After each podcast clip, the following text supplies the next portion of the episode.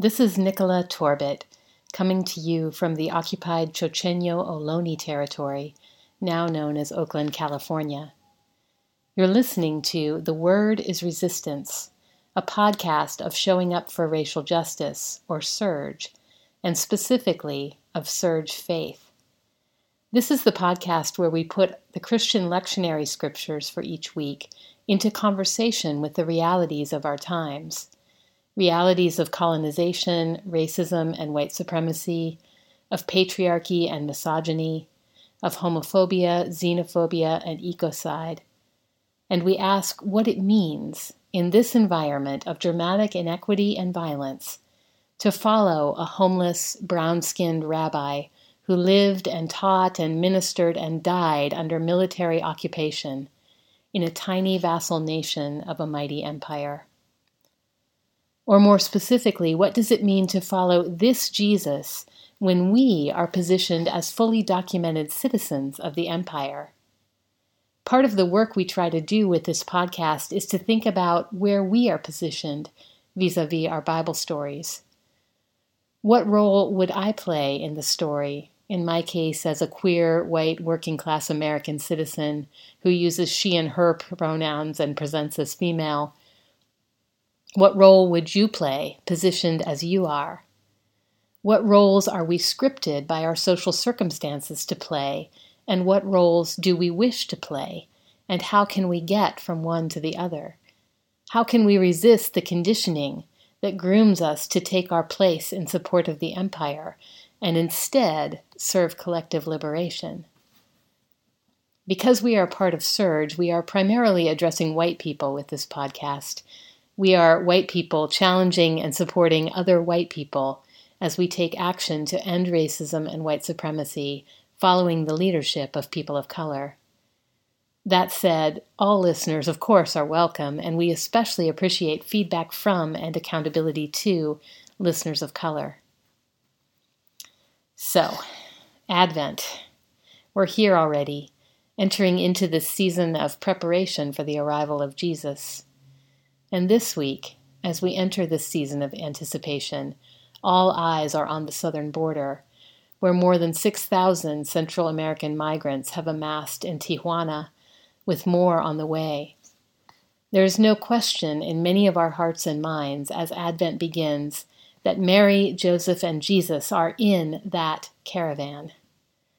On Sunday, we stood by horrified as reports came in of mothers and children being tear-gassed by Border Patrol. President Trump has ordered the military to the border and given military personnel the authority to use deadly force against the migrants. Tensions are incredibly high. Now we're going to set forth some concrete material ways that you and your congregations can help at the end of this episode. Material assistance is going to be crucial as this situation continues to unfold. But even beyond those material asks, there is deep spiritual work that white people need to take on if we are going to address the root causes of this crisis and the racism and xenophobia behind the U.S. response to it. And that is work that I think this week's apocalyptic gospel passage can help us with. It's the work of allowing life as we have known it to fall apart in the terrifying hope that something new and more just can arise from the ruins. That is the promise of Advent, and especially, I think, the promise of this week's text from Luke chapter 21, verses 25 through 36. Let's turn there now.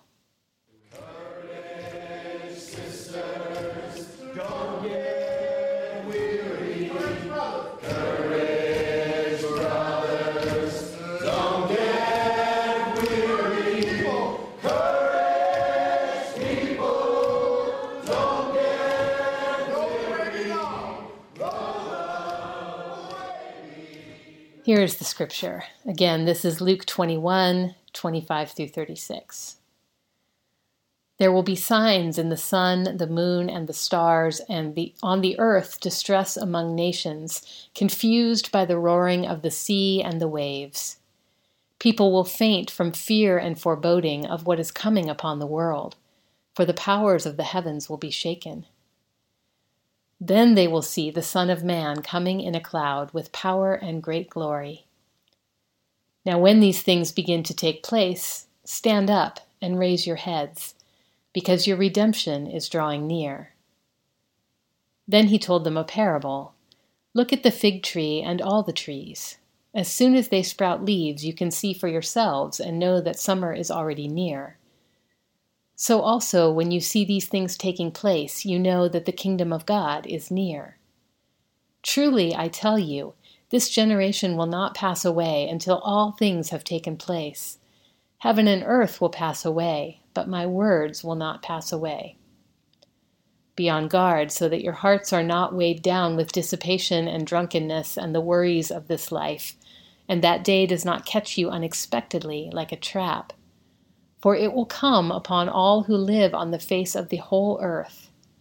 Be alert at all times, praying that you may have the strength to escape all these things that will take place, and to stand before the Son of Man. The Word of God for the people of God. Thanks be to God. The Word of God this week is full of foreboding, and also of promise. The world as we have known it will be shaken to its core. Earlier in this chapter of Luke, remember, Jesus has promised that not one stone will be left on another. The entire temple, in other words, the entire meaning-making system, the structures that hold the world in place for first-century Jews, all of this will collapse. It's hard for us to imagine, I think, what this would have meant to Jesus' listeners, the existential terror that these words would engender. It's as if he were saying to us that the U.S. democracy would collapse. It's that huge.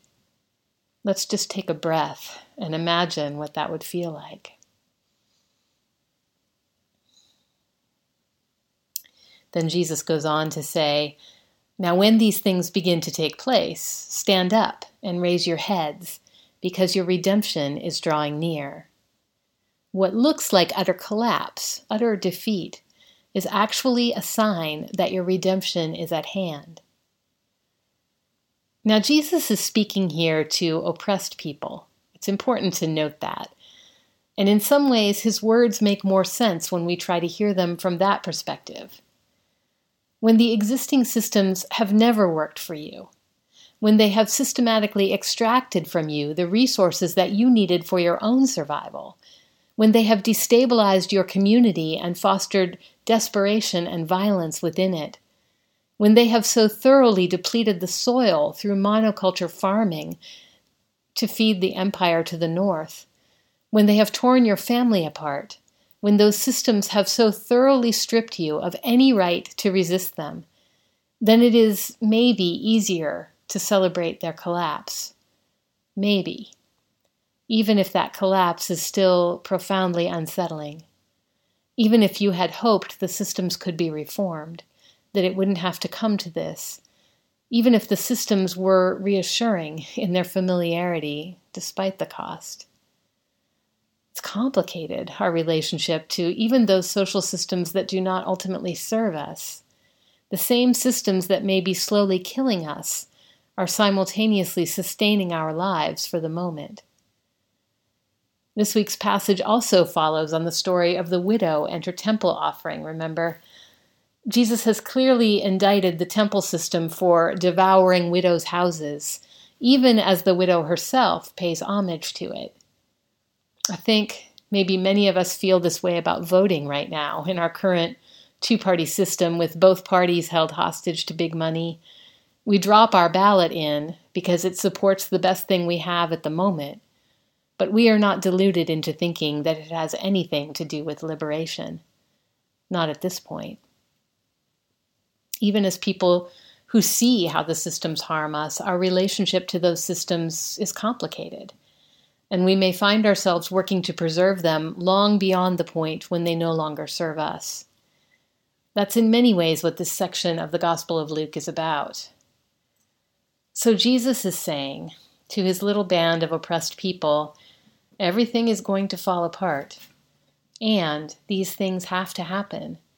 And although it is unsettling, it actually signals your salvation. Stand up and lift up your heads, because your redemption is drawing near. Yes, things are falling apart, and something new and so much more just and joyful is coming. That's the promise to oppressed people, because, you know, the last will be first, and so on. I'm trying hard to hear these words spoken to the asylum seekers crowded into camps at our borders. I'm trying to hear them spoken to the more than 6,000 mostly black and brown people living in tent encampments in my own city. I'm trying to hear them through the ears of my fellow queer and gender nonconforming community, which has systematically been excluded from the church as we have known it. The existing institutions may collapse in order to allow something new and more just to emerge. And from that place, if we take these words as true, these words are good news and terrifying news simultaneously. But my question is, what are these words to those of us who are not oppressed people? Or rather, because that category of oppressed people is so complicated and overly simplistic, what are these words to those of us whom the systems privilege? In the passage today, the privileged people, I think, appear as the others, those who will faint from fear and foreboding of what is coming upon the world. Much has been written about the fear gripping white America as the demographics of this country shift and become browner, and certainly Trump is playing on those fears in his response to the migrant crisis.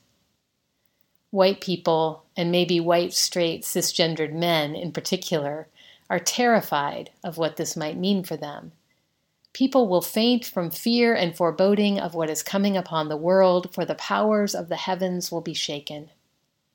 The powers of the heavens will be shaken. The ruling powers will be shaken. Things are going to change. And if we are benefiting from the current arrangements, we have some things to lose. No question about it. I think part of the spiritual work for white people in this moment is to loosen our grip on all the things we are trying to hold together.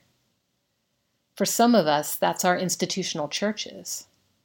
For some, it's maybe nonprofits.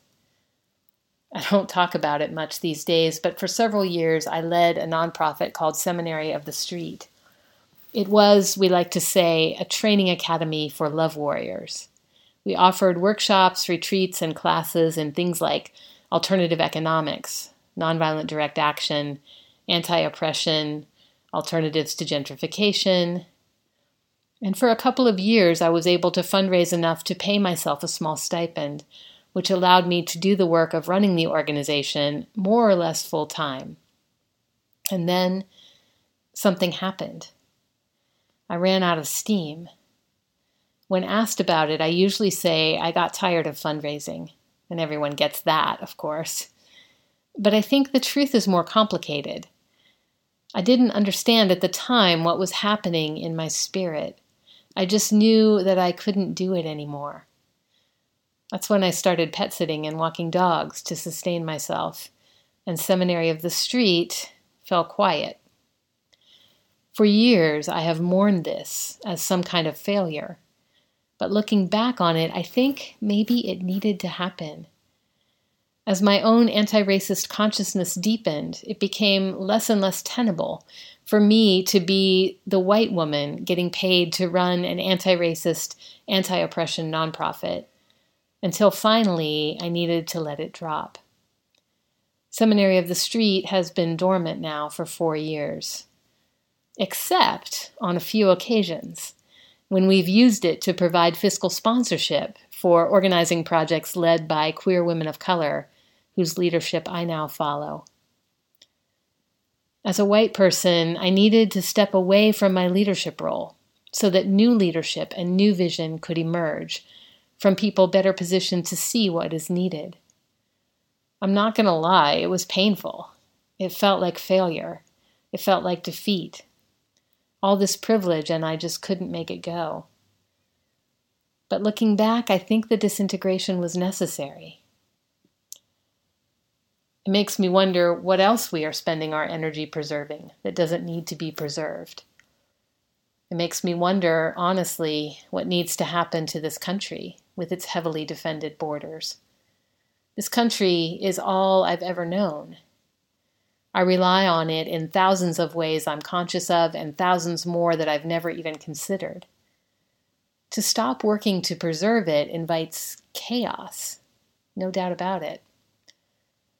But friends, I have to say that the chaos is already upon us. Here in Northern California, we are just emerging from 2 weeks of not being able to breathe the air. Deadly wildfires had filled the air with toxic smoke, bearing particles of incinerated electronics from the 13,000 homes that were destroyed. We couldn't breathe the air.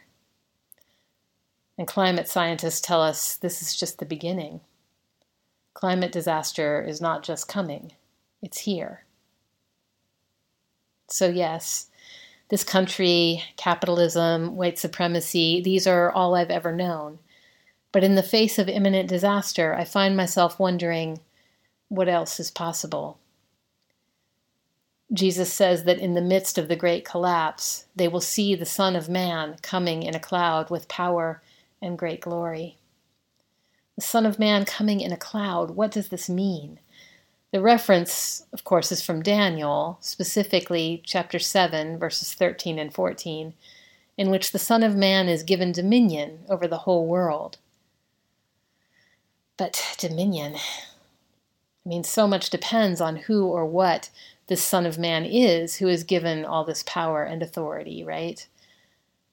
I'm taken with the way Dr. J. Webb Mealy translates this phrase, Son of Man, in his Spoken English New Testament.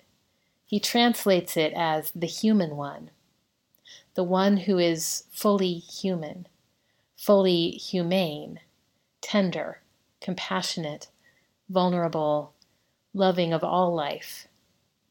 To this one, in other words, to our fullest humanity, is given all dominion. And the scripture says, all peoples, nations, and languages shall serve that. What kind of world that would be? That's the promise of Advent.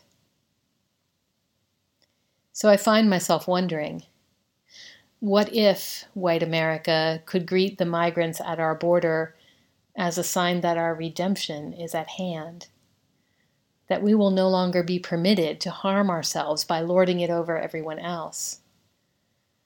What if we really believed that Jesus, the human one, is in that caravan, coming to teach us a new way of being? What if we went to every asylum seeker, and for that matter, every indigenous person, every black person, every person who has suffered under white supremacy and patriarchy and capitalism, and said, we need you. We've made a terrible mess of things, and we know we have no right to ask. But can you help us? Will you help us chart a path out of here? Who then might we become together? Change is upon us, my white friends and family.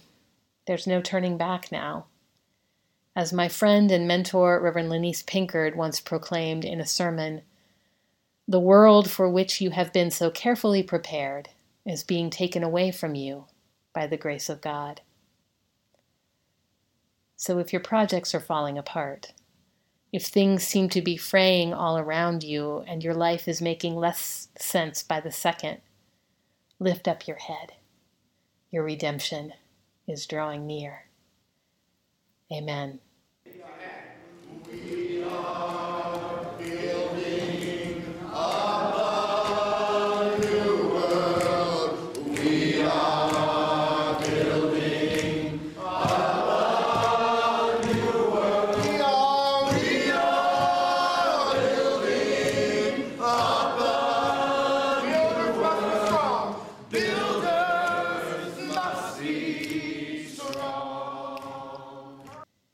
What are you being called to relinquish, to let go of? What have you been preserving that maybe you need to let fall apart or shift in seismic ways? What do you need to pick up? How can you be of service to the new consciousness, the new leadership that is emerging from the margins and even along our southern border? I know a lot of us right now are asking ourselves and each other what we can do about what is happening there. I have to be honest, when I heard about the tear gassing last Sunday, it was all I could do not to get on the next plane to San Diego. I wanted to be there, to do something, anything, to avoid having to feel this fear and grief.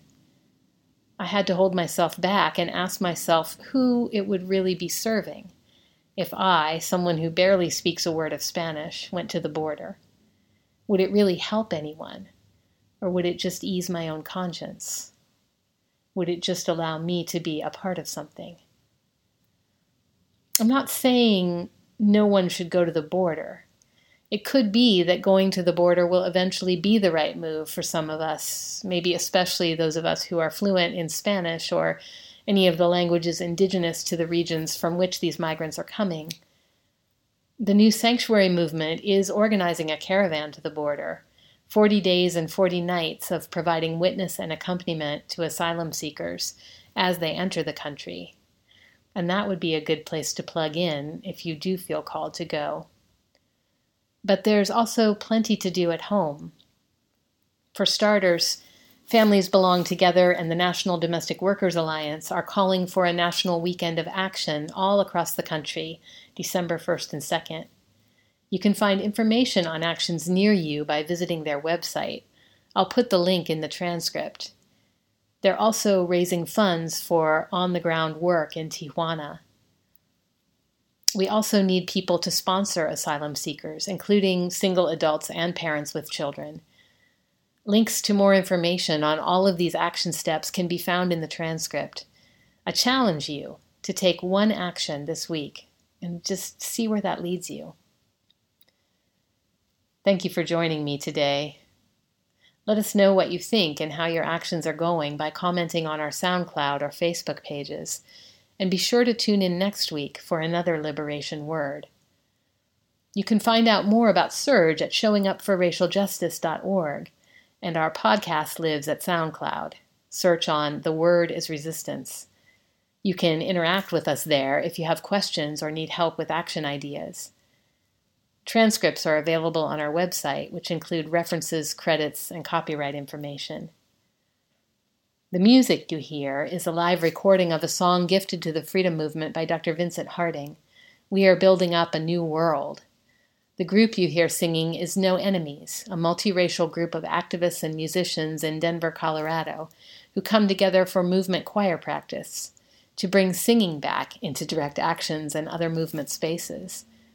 This particular choir practice is from December 2014, and it's being led by Minister Daryl J. Walker. We are deeply grateful to the Freeney Harding family for letting us use this song for this podcast. Our sound editor this week is Maxwell Pearl. Thanks so much, Max. As always, blessings to you in all that you do to resist injustice and in all that you do to build up a new world.